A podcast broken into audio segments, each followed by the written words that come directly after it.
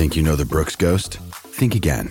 Introducing the all new, better than ever Ghost 16. Now with nitrogen infused cushioning for lightweight, supreme softness that feels good every step, every street, every single day. So go ahead, take your daily joyride in the all new nitrogen infused Ghost 16. It'll turn your everyday miles into everyday endorphins. Let's run there. Head to brooksrunning.com to learn more. Another day is here, and you're ready for it. What to wear? Check. Breakfast, lunch, and dinner? Check. Planning for what's next and how to save for it? That's where Bank of America can help. For your financial to dos, Bank of America has experts ready to help get you closer to your goals. Get started at one of our local financial centers or 24-7 in our mobile banking app. Find a location near you at bankofamerica.com slash talk to us. What would you like the power to do? Mobile banking requires downloading the app and is only available for select devices. Message and data rates may apply. Bank of America and a member FDIC. When you need mealtime inspiration, it's worth shopping Kroger, where you'll find over 30,000 mouth-watering choices that excite your inner foodie. And no matter what tasty choice you make, you'll enjoy our everyday low prices, plus extra ways to save, like digital coupons worth over $600 each week. You can also save up to $1 off per gallon at the pump with fuel points. More savings and more inspiring flavors make shopping Kroger worth it every time. Kroger, fresh for everyone. Fuel restrictions apply talking Tennessee transfer news in and out. It's four downs right now. It's brought to you by friend Andy Mason, Andy Mason, realestate.com. Four downs, four questions, four answers. The Dave Hooker Show. Four, four, four downs. A presentation of OffTheHookSports.com. Andy Mason, best service, best prices in the biz, East Tennessee, over 40 years right there. Your real estate needs will be well taken care of. First person I called moving back to Knoxville, and it's Andy Mason, Andy Mason, realestate.com. So we have Tennessee transfer news. So let's go ahead and get to four downs and break some of this down because December used to be all about recruiting and kind of sort of getting ready for a football game, a bowl game. But now it's really more about keeping your staff together, keeping your team together, having that arm around the shoulder that maybe this isn't the best place for you anymore type of conversation. So let's go ahead and dig into it right now. Uh, first of all, Coop, what should people do that like the program? Cooper Mays here. Hit like and subscribe. Thank you, Coop. First down. Coop here. First down. All right, we got Vol transfer news. Warren Burrell enters the portal. Loss, big loss, mega loss. Where would you rank it? Not a big loss. I'd say, okay, how about this? Loss, just loss. I, I, mean, it's not like he's nothing. Um, I think Warren Burrell was actually he was coming back from injury, and I think he's very good guarding number two receivers.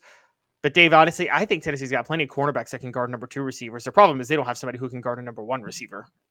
You and... know, the only reason I struggle with this, and I think Tennessee's offensive line is going to see this, and I think Tennessee's secondary is going to see this, where eventually it's going to be, buddy, I'm sorry, you're not good enough to play at the University of Tennessee. I think the talent level will raise to that point.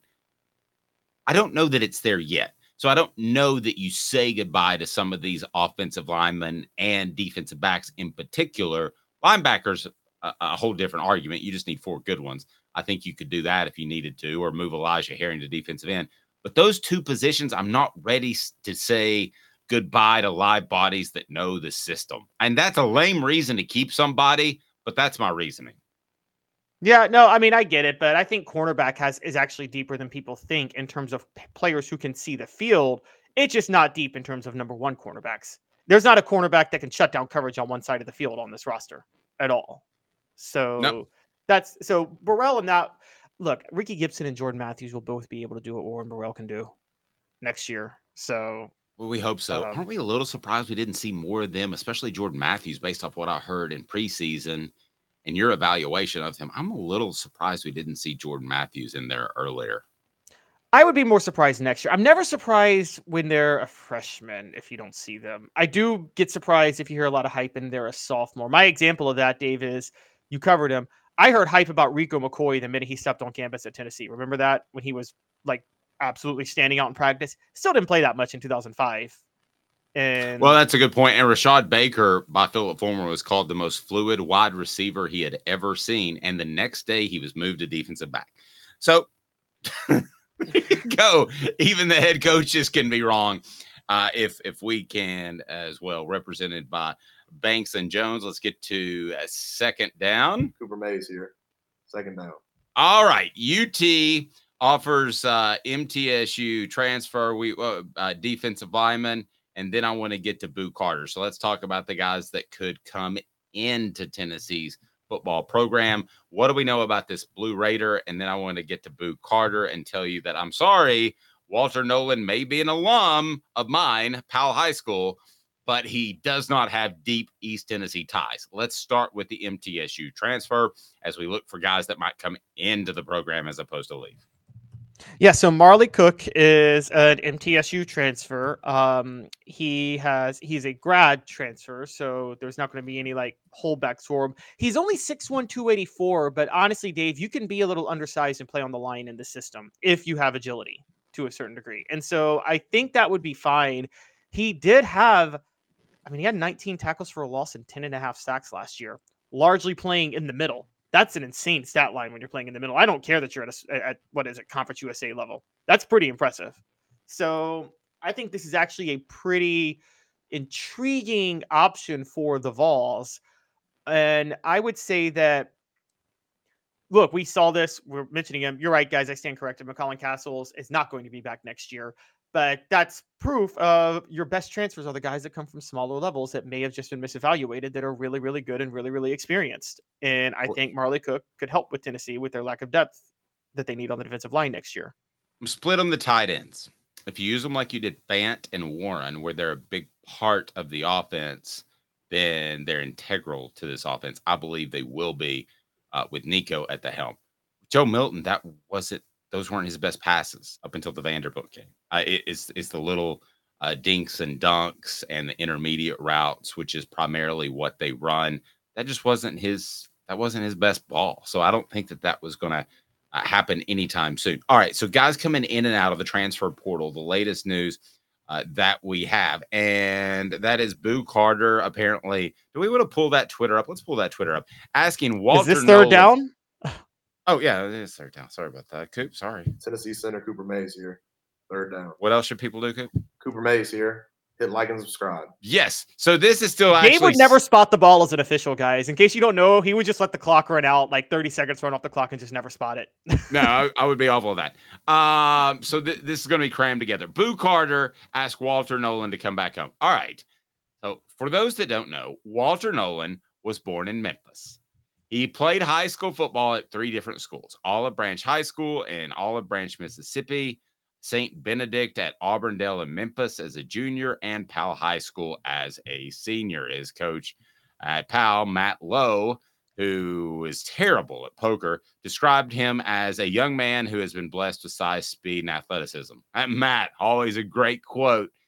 Um, he doesn't have ties to East Tennessee. I don't think he has any reason to come to East Tennessee other than the business reasons, opportunity, and cash. And I will still say, when you get involved with an A and M or a Tennessee or even an Ole Miss ranked higher on the on three ability to pay out than than I thought would, you're already entrenched with financial deals. So I think it's actually tougher in some cases to pull a transfer from another school than it was five years ago before the transfer portal and before NIL. Does that make sense? Yeah, and I'm with you. I don't think Walter Nolan's leaving Texas A&M. There's too much money on the table. And also, here's the thing: the day, this day and age with the NFL, if you're thinking about your NFL draft stock, they scout so well. Walter Nolan's not going to hurt his draft stock staying at Texas A&M, regardless of the transition they're going through. He's just going to lose money. So I'm, I can't blame him for staying there. I will say this: this telling story to me is, uh, I think Dave and many of you on the message board owe Boo Carter an apology. He's not going anywhere. He I- okay, wants yeah. Tennessee. I'm glad you pointed that out because I will admit when I'm wrong. I thought the guy transferred a lot. He flirted with Colorado. I actually predicted at one point I don't think he ends up at Tennessee, but now he's recruiting for the Vols, so I think that's good news for the Vols, and I think it's good news that Boo Carter will end up at Tennessee. So I'm totally leaving that one behind. And what Um, and when what in what stratosphere at this stage would anybody of Boo Carter's caliber, where he is in his connections to Tennessee, flip his commit to Colorado, given what's happening with Deion Sanders right now out there?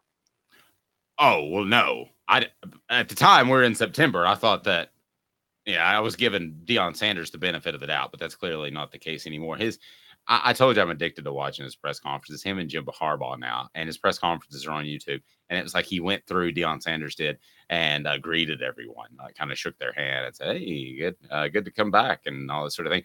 Well, why? Because he's in a little bit of trouble. It's like when the the guy at the press conference says, "Caleb, that's a very good question." He's doing two things. He's trying to endear himself to you, and he's trying to think of something good to say. So, as far as third down, uh, that's uh, potentially players coming into the program. You mentioned no, that's fourth down. Come on, Well, Dave. You I'm got to still stop the on ball third. better. I'm still Oh, on still on third. Oh, okay. Sorry, you're still on third. Okay. Sorry. Guys that'll affect Tennessee. Juice Wells at wide receiver from South Carolina. Then I want to get to Yeah, the guys that will affect Tennessee, not from a roster standpoint. That's fourth down. Maybe this is on the fly. Uh, that's fourth down.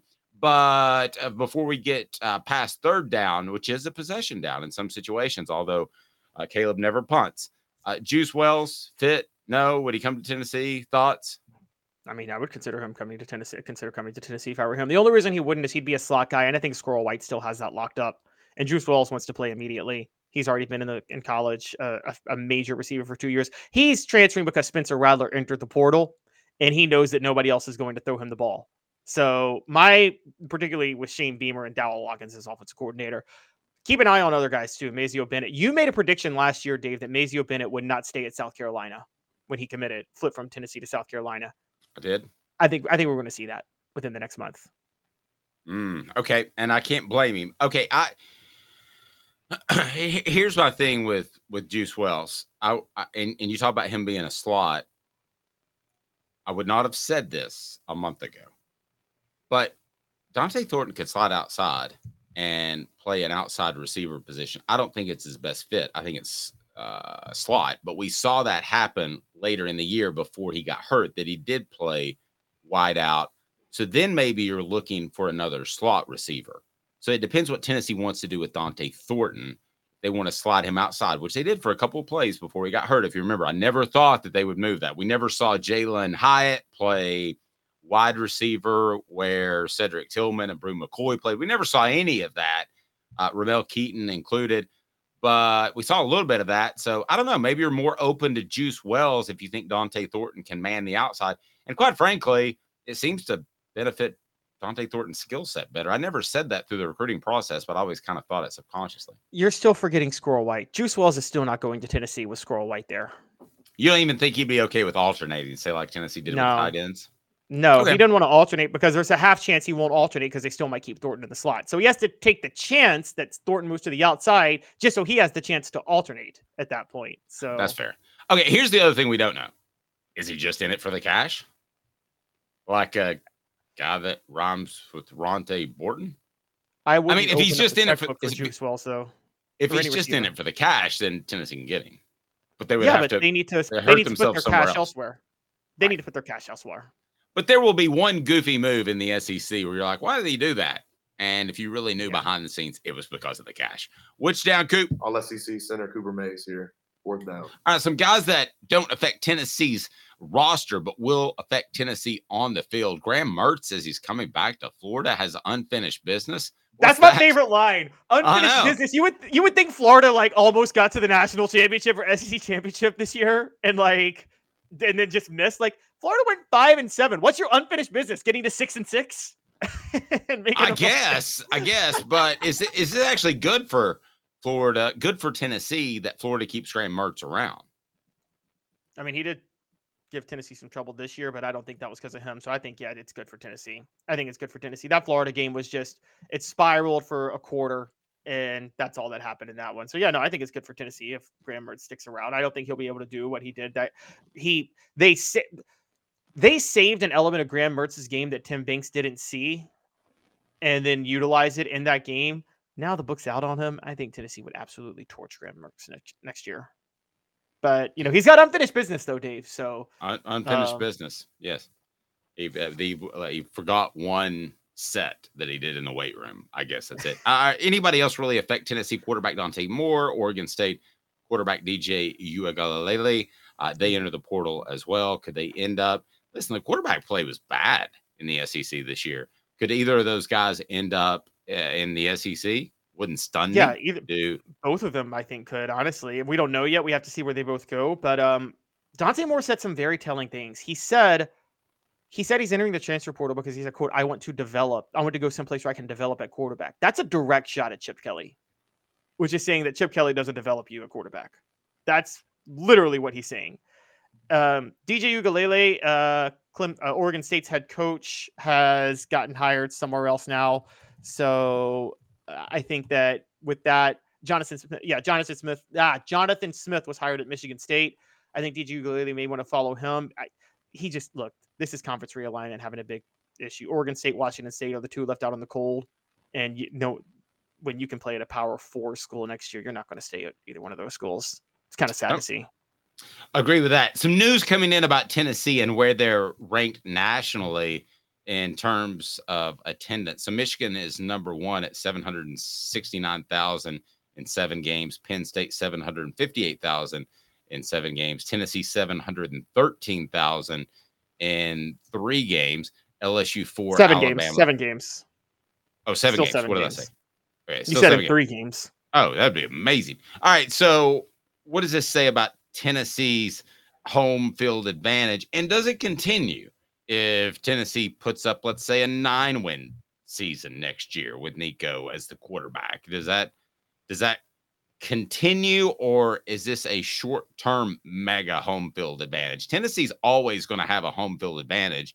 Just how significant is that? Let me let me ask that of of you, Caleb. A scale of one to ten, how big is it? We're represented by Banks and Jones, Tennessee's trial attorneys. Play to win. BanksJones.com. Why Banks and Jones? Other lawyers say they'll go to trial. They won't. They'll settle. Settle for less. Banks and Jones ready to go to trial for you. Truly, Tennessee's trial attorney. BanksJones.com. Support our sponsors. That's why they are here. All right, so that's why we're here. Uh, will Tennessee continue to be the mega home field advantage if the Vols just win nine next year, coming off of a eight win season? Um, maybe not next year, but this is really significant, Dave, how this played out. Because let, let me point out a couple of stats for you. Tennessee's no longer like in the conversation like it was in the early 2000s for the biggest stadium. There were some safety precautions. They had to pull some seats out. People got mad at the late Mike Hamilton for doing that. But the fact of the matter is, what was happening in the late 90s was Tennessee was trying to cram seats to outdo Michigan, and they violated every single building code and safety measure possible to do that. Well, and they were totally And- uncomfortable too. I mean, that was before my fat, fat days, and I was uncomfortable sitting in those seats. Yeah, that was a stupid um, competition between Michigan and Tennessee, and I'm glad they moved on from it. You're right, Mike Hamilton deserves credit for that. It's a m- much more fan friendly type of environment. Now, I, I found it interesting that out of the top nine, Auburn, Georgia, Texas A&M, Alabama, LSU, and Tennessee are in that group. So six of nine. Well, that's not the real story, though. The You real story, the real though, story. the real story is Tennessee number three. Because what I was getting at was that Tennessee has now, I believe, they fall, they have the sixth largest stadium. They're only third in the SEC. LSU and Texas A&M both are ranked higher. Now, okay, Texas A&M, I understand why they're not. They're sixth. I understand why they don't want to show up for games. They want Jimbo Fisher fired, and so I get why they quit showing up. LSU though, literally had a parallel to Tennessee this year, where they expected a lot of big things and it just didn't match what they did. But LSU had some big home games, and you would have thought that they would have had fans show up more. And let's not let's not forget this, Dave. Tennessee, this was the year where their biggest games, if you do their three biggest games, Florida, Georgia, Alabama, two of the three were on the road. And so because two of the three were on the road, they should have had less attendance this year. It should have been a drop. And they finished number third, again, ahead of LSU, ahead of Texas A&M. Another stadium that's bigger than theirs is Ohio Stadium. Ohio State, they had better attendance in Ohio State, and Ohio State was in the college football playoff rankings. This to me tells you the story of who are fans what are our fan which program are who's more excited about the state of their programs right now? Ohio state having the third largest stadium and being behind tennessee uh, and lsu and alabama and texas a&m and georgia. That to me suggests that they're they're out on ryan day Uh, yeah, but also remember this too. A lot of those tickets were purchased following a 10 win season, and I did see an awful lot of uh, Georgia and Vanderbilt post about tickets for sale. So I think you're seeing, unless Tennessee wins 10 or 11 games, I think you're seeing the erosion a little bit, the early bits of the erosion from the 10 win season as far as fan support. I don't think you're anywhere, shape, form, even close to throw a yellow flag, much less a red flag. Everything's still fine. But I think you're seeing the beginning of that. If Tennessee were to win eight games next year or nine games, uh, I don't think that Tennessee would be an elite home field advantage. Still very good. So we're splitting hairs to some extent. Uh, still very, very good. It's time to take your body care routine to the next level. Introducing Osea's bestseller body care set, the perfect companion for your summer travels. This four piece kit transforms dry skin to silky, soft, and glowing. It features travel sizes of Osea's best selling Undaria algae body oil and body butter, clinically proven to improve skin elasticity, along with their anti aging body balm and salts of the earth body scrub. And to top it off, it's packed in a vegan leather bag, making it a must have for all your summer adventures. Everything Osea makes is clean, vegan, cruelty free, and climate neutral, so you never have to choose between your values and your best skin. Treat yourself to glowing, healthy skin this summer with clean vegan skincare and body care from Osea. Right now, you can get the bestsellers body care set valued at $78 for 33% off. Use code SUMMER to save an additional 10%. That's an additional 10% off at OseaMalibu.com code SUMMER.